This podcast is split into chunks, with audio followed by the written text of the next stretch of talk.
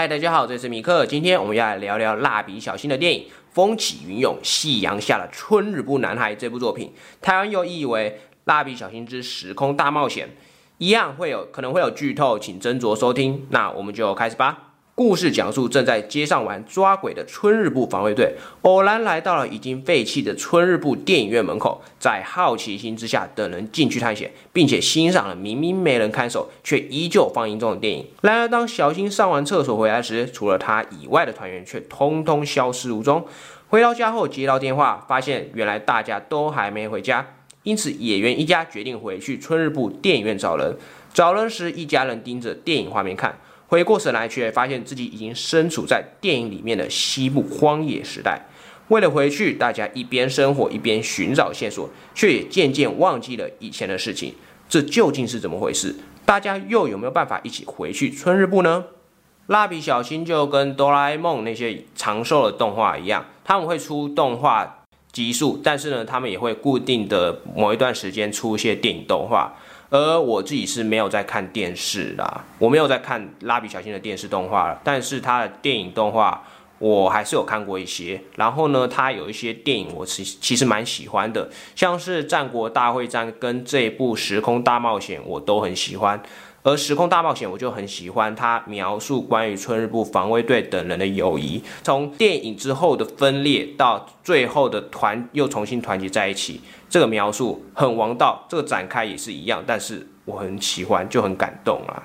这部是蜡笔小新那少数几部不会描述事件发生原因的电影，什么意思？就是他不会跟你讲说为什么会发生这些事情。例在之前的电影可能会跟你讲说啊，这是因为外星人来袭，这是因为未他未来人找他们求助的关系。可是这部电影没有，他没有跟观众们讲说为什么电影会吸人，为什么电影会在没有人的电影院里面放映，他这些都没有讲，他只是在告诉我们说电影吸他们进去的理由是什么，然后呢，广志他们。演员他们等人要怎么出来，就只有这样子而已，就有点像是解谜。重点不在于说为什么会有谜题，而在于说要怎么把谜题解开。这部在故事的节奏上面也可以算是相当王道，不过这样的形容有点奇怪。应该说它就是有起有伏，而且起伏是一直交叉穿错的。像是从春日部防卫队一开始结成，但是那时候他们还不团结，导致他们都是被压着打。然后到风间重新回归，成功结成之后去打镇长，然后再到说镇长开着牛仔型机器人打他们，把他们压着打。然后到最后就变成是防卫队发挥他们最大的力量，打败驾驶的机器人的镇长，就是一高一低，一高一低，在被打跟打败这两个一直交叉穿错。给不断的给予观众刺激感。我挑一些我想讲的片段来讲好了。电影一开始，拉加正在那个街上玩抓鬼的游戏，我真的觉得他们玩的抓鬼实在有够成人版。首先是一开始封间是警察，然后呢他去抓那些专偷农作物的小偷，然后再到妮妮的超现实扮家家酒，再到正南的作为一个老公的求饶，再到。阿呆的诈骗集团，最后是小新的讨债公司，应该说地下钱庄。就是，哎，你们真的是幼稚园生吗？你们玩这些会不会太太社会了一点？抓鬼玩到一半的时候，他们跑到了春日部电影院的门口。这时候，小新找到了可以进去的厕所窗户，可是风间的人却提议，风间却提议说。要不要回家了？因为天色晚了。这时候，小新就喊了一句：“春日部防卫队加油！”而大家也是因为这句话跟着喊了加油之后，决定和小新一起进去探险。从这里我们可以看得出来，小新在电影里面可说是春日部防卫队里面的精神领袖，也是之后能够重新把春日部防卫队重新聚集起来的大功臣。而他喊的这句“春日部防卫队加油”，也可以说是为之后的剧情所埋下了伏笔之一。之后中间就是电影发生的一些故事，然后来我们跳到那个春日部少年队那边去讲好了。在春日部少年队集结完毕之后，大家跑去打镇长，可是镇长却开着他的巨大牛仔型机器人来袭，导致他们一路上被压着打。这时候春日部防卫队的人就在想，他们以前说喊的那句口号到底是什么？想来想去之后。小新想起来了，他喊了一句“春日部防御队加油”之后，大家一起跟着喊加油，并且成功的把春日部少年队内件内裤的终极的力量展现出来，也成功一次打败了阵仗。小新又喊了一次“春日部防御队加油”，就跟我们一开始讲电影一开始提到说他在厕所窗户那边讲到的那句话是一模一样的，这可以说是前后做了一个连贯性。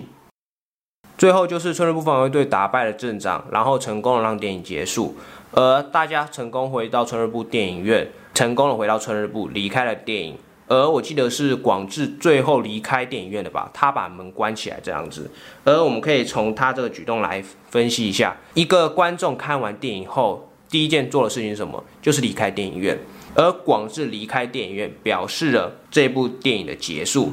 表示了西这部西部拓荒时代的电影的结束，也表示了时空大冒险这一部电影的结束。他的这个举动就可以表现出好几个不同的电影结束的这件事情。接下来讲一些我自己的看法好了，不过有点没营养啊。我觉得这部电影以游戏来看的话，蛮有趣的。首先就是春日部防卫队是我们的主角，也就是我们要。让他们去打败游戏的最终大魔王，也就是镇长。而镇长就有点像是我们游戏中常见到那些超级讨厌的大魔头一样，可能会有第二条命或是第二形态。一开始春日部防卫队不是去打着开着汽车的那些村民跟镇长吗？那是他的第一形态。而之后春日部防卫队面临到的是镇长开着牛仔型巨大机器人重新回归，那就是他的第二形态，也可以看成第二条线。而这部电影的重点在于说，要让镇长被打败。因此，如果春日部防卫队他们只打败镇长的第一形态是没有用、没有用的，他们必须要打败驾驶着巨大型牛仔机器人镇长，那才可以让整部电影结束。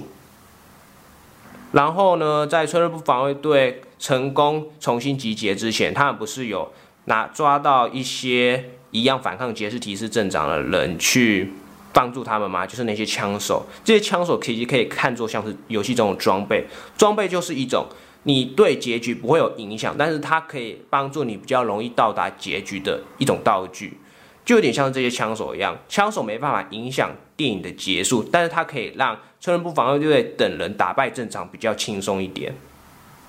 啊，忘了讲一个，拉到前面去一点好了。在电影中间，米口跟广志他们召集了春日部防卫队的春日部的人们，想办法让电影结束，并且他们发现了电影结束的终点就是在于说要打败杰士提示镇长，而这个时候。统川博士跑了出来，就是他在那边呼吁大家要勇敢起来，打败镇长，并且说出了他为什么要一直做这些研究的原因。而他讲完之后，太阳开始动了，大家开始把以前的事情想起来了。我们可以看得出来，就是统川博士是这个游戏的关键转捩点之一，就是你必须要让统川博士站起来演讲，才有办法让游戏继续跑下去。也就是说呢，如果统川博士没有跑过去跟大家一起集合的话，那电影会不会结束呢？那就不知道了，可能还是会结束了，但就是大家可能会想不起来以前的事情，就是可能太阳就是还是不会跑了。